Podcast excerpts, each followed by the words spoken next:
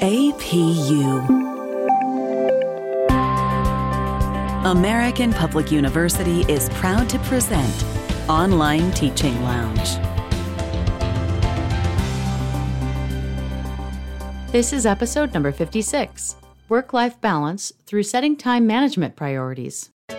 This podcast is for educators, academics, and parents who know that online teaching can be challenging, but it can also be rewarding, engaging, and fun.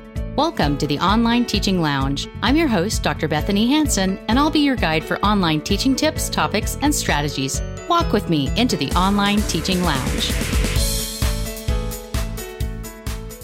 Welcome to the Online Teaching Lounge podcast. I'm Dr. Bethanie Hansen, and I'm very happy to be with you here today. This is the last of our three work life balance episodes in our mini series. Episode number 54 was about engaging with students first as your first priority. In episode number 55, we talked about creating assets that will help your students be self directed to help you with work life balance even more. The more your students are able to be self directed in the learning activities you give them, the more you can focus on your teaching and stop worrying about putting out fires and spending a lot of time answering questions.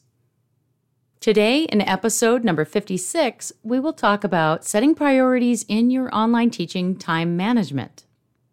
This will bring you a better quality of work life balance as an online educator. There's no question that we have a lot to do when we're working and teaching online, and this can stretch into a lot of different areas in our lives.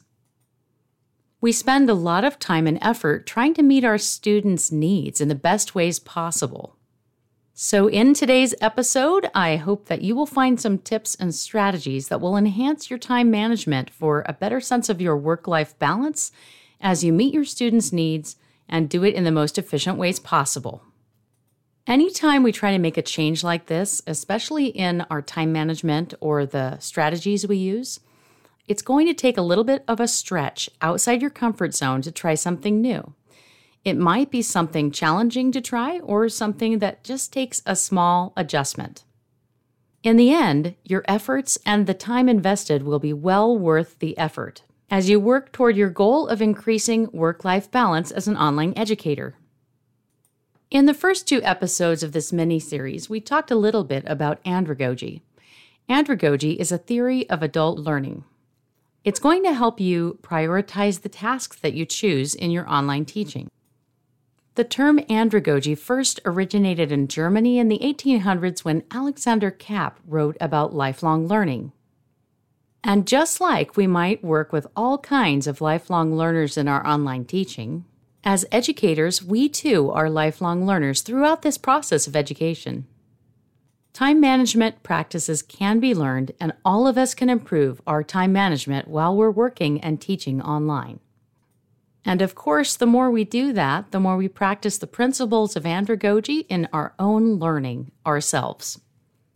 All of this happens at the same time while we're focusing on what matters most in our online teaching. In those first two episodes of our mini series, we also talked about the Community of Inquiry Framework. The Community of Inquiry Framework is a model. It gives us the ideas of teaching presence, social presence, and cognitive presence. Anytime you can focus on these three areas in your online teaching, this will lighten your load by making your work more clear in what you're trying to do and why you're doing it. Of course, all of this hinges on what you're doing to meet your students' needs. Are you able to build the kind of relationships that you really want to have with your students? Are you able to see them as human beings on the other end of that computer screen and meet them where they are and guide them in this journey? Maybe you even view yourself as a co learner who is learning alongside your students. Even though you might already be a master of the subject matter you're teaching your students, there is a lot we gain and learn while we're teaching others. You might even have a new insight this coming week. Along those lines, I'd like to share a quote from Eat That Frog by Brian Tracy. And here's his advice Your ability to select your most important task at any given moment and then to start on that task and get it done both quickly and well will have more of an impact on your success than any other quality or skill you can develop. Basically, When you prioritize your work activities, and then you use great time management strategies to keep these efficient, you can use all of the essential skills, balance your workload, and accomplish all that you're trying to do as an online educator. So let's dive into the priority of time management strategies. Maybe you're wondering, what does all this have to do with work life balance? For some of you listening out there, the connection might be obvious. For others of us, maybe it's a little bit of a stretch and not as clear. I want to reassure you that when you're able to manage your time efficiently and effectively, this directly impacts your work life balance and allows you to have the power to accomplish all that you set out to do. And when you set boundaries around your work and life, especially separating what you're trying to do in your online educator role, this will increase your quality of life. It will help you keep things balanced the way you'd like to. Time management will especially help you in your work along your main goal of connecting with your students. But wait, there's more. Not only will setting limits around your work life give you the boundaries for good work life balance, but you're also going to be able to find the time to enjoy more of the other parts of your academic career. You can find the time to present at a conference, you can write curriculum. You can begin to do a lot of things you find important that are not otherwise urgent and schedule those in so they fit into your work time. And all of this can give you the space for a more rewarding personal life. So here we go. Let's review your time management style. A great way to get started is to reflect on your priorities and make an action plan. And this is how you can transform your time management. What are you already doing right now? What is working for you in managing your teaching online? What kind of strategies are you already using that are getting you great results? And where would you like to make some changes?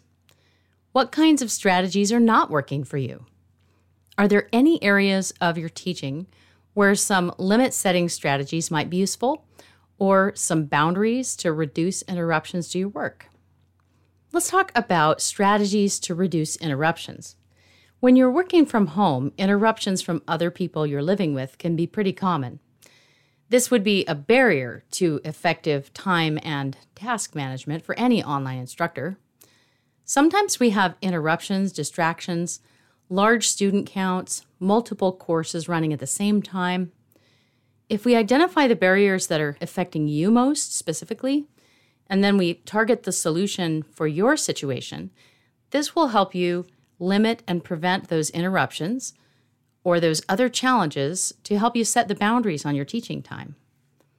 There are a few specific strategies to reduce interruptions I've personally employed over the years, but also I've had some other faculty share with me that they've used with a lot of success and there is some research supporting all of these practices as well. Interruptions might seem important or urgent when they occur. Someone runs into the room and wants to talk to us right now while we're in the middle of grading some essays.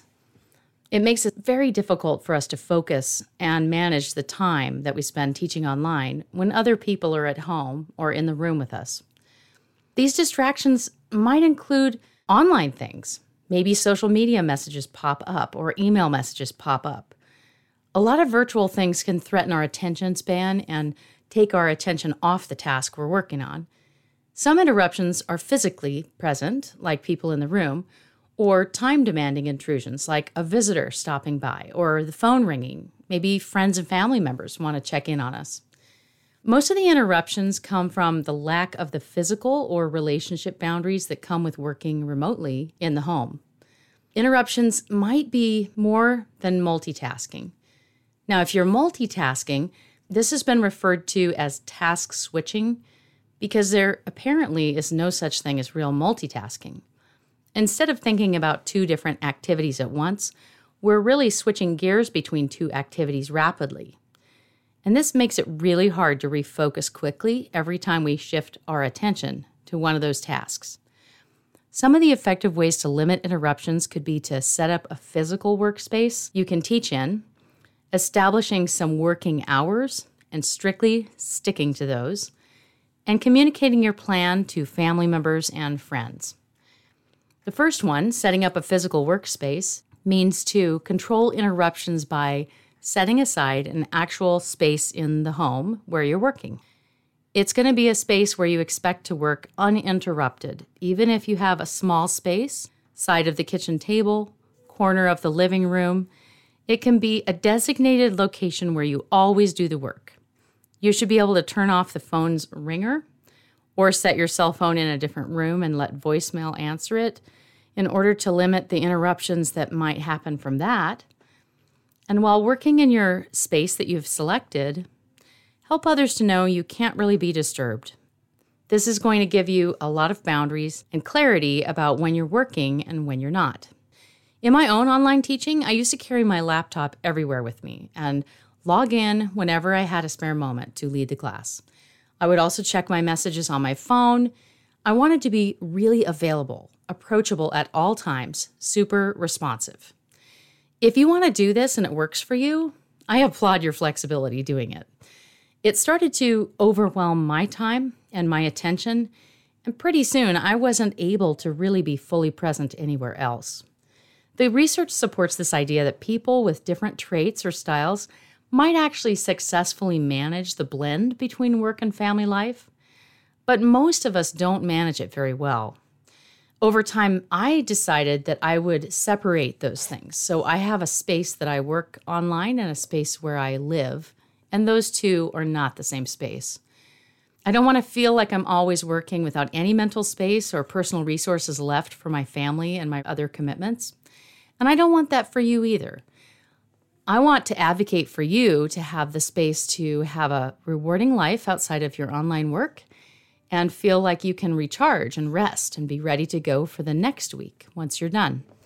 If you work intermittently all day, every day, pretty soon your quality of work and your physical and mental exhaustion are at odds with each other. So the quality of work goes down and your physical and mental exhaustion increase.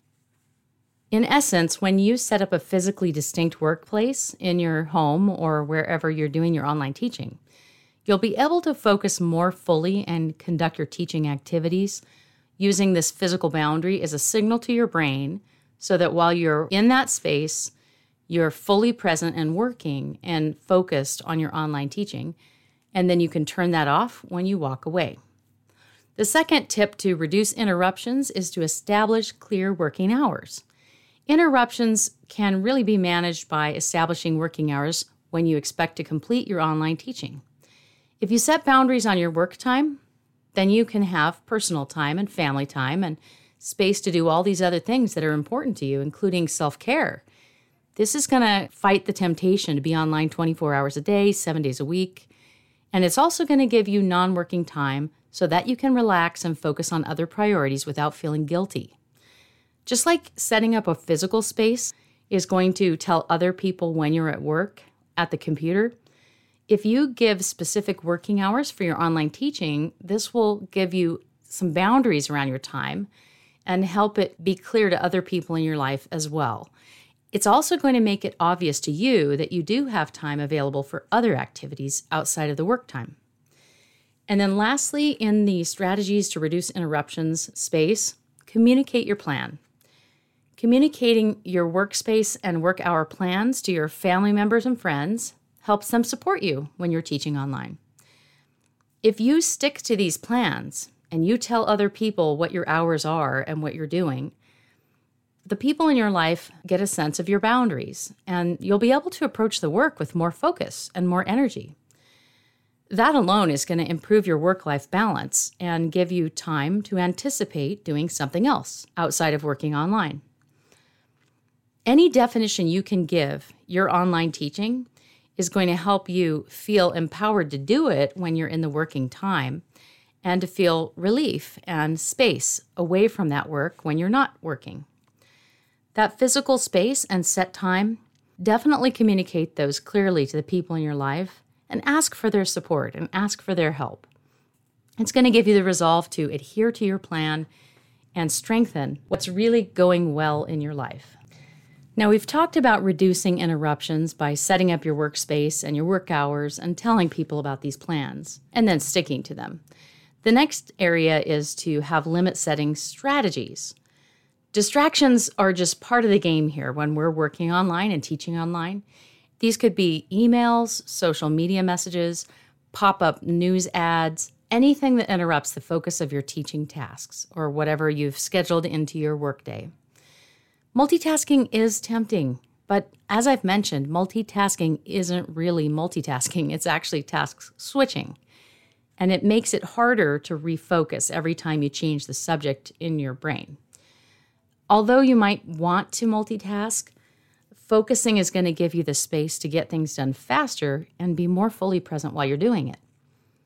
When your focus gets interrupted, it takes time to reorient and refocus. And this can actually lead to mistakes, lost time, lower energy. There's a lot of research around that. And I believe it. I've experienced that in my own life. And I think increased focus comes from not shifting between the subjects. I have three tips for you in the limit setting strategies areas. First, plan your work sessions and breaks. When you plan your work sessions and your breaks, this is going to reassure you that even though you have to focus intensely for a little while, a break is coming. You can get up, walk around, have a snack, do something else for your break, and then get back to your online teaching. This increases your efficiency and it reduces distractions when you are working and the break gives your brain space to process what you were doing so you can be ready for the next work session. There's an awesome strategy called the Pomodoro Technique, and it was developed by Francesco Cirillo. This was an engineering group that used it to create serious focus and a lot of breaks in between so they could be more productive than they had previously been. The idea is that you give yourself 25 minutes of focused work and five minute breaks in between.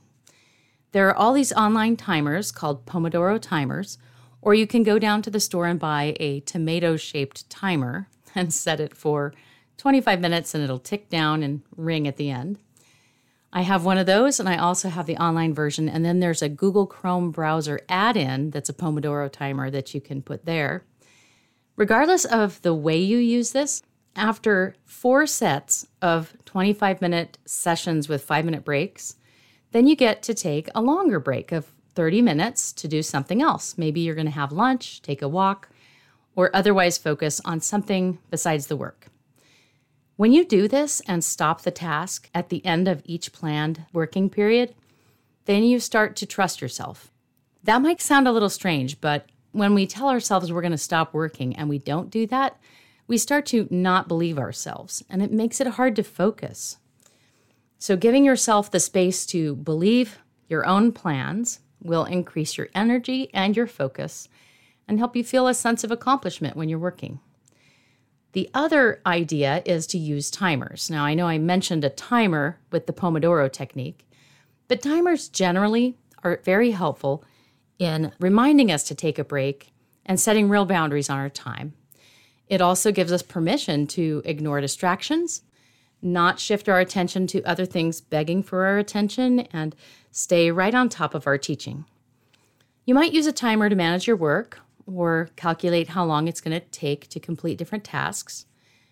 I've done this myself when grading essays. I'll take a timer, like a stopwatch, and just set it to run until I'm done grading that first essay and then I'll look at that time and try to beat it by just a little bit when I grade the next essay. Sometimes I just like to read slowly and think about it, and I take way too long, but I could still give the same focused attention to that student's work without taking as long. So, a timer can bring out your inner competitor and help you to manage your work even more effectively. And then the last idea here is to use limiting programs or apps. There's one called Focus Assist. I forget whether it's on the computer or the phone, but there are a lot of others as well. One called Keep Me Out. It's a distraction limiting website. It lets you bookmark different web pages and provide warnings for visiting a site too frequently. And its goal is to reduce addictive site checking. so hopefully that'll help you manage your interruptions. And there's another one called Stay Focused. And it can actually block websites and interruptions and notify you when it's time to take a break. And then it'll open up the next program or the next folder for whatever task you planned.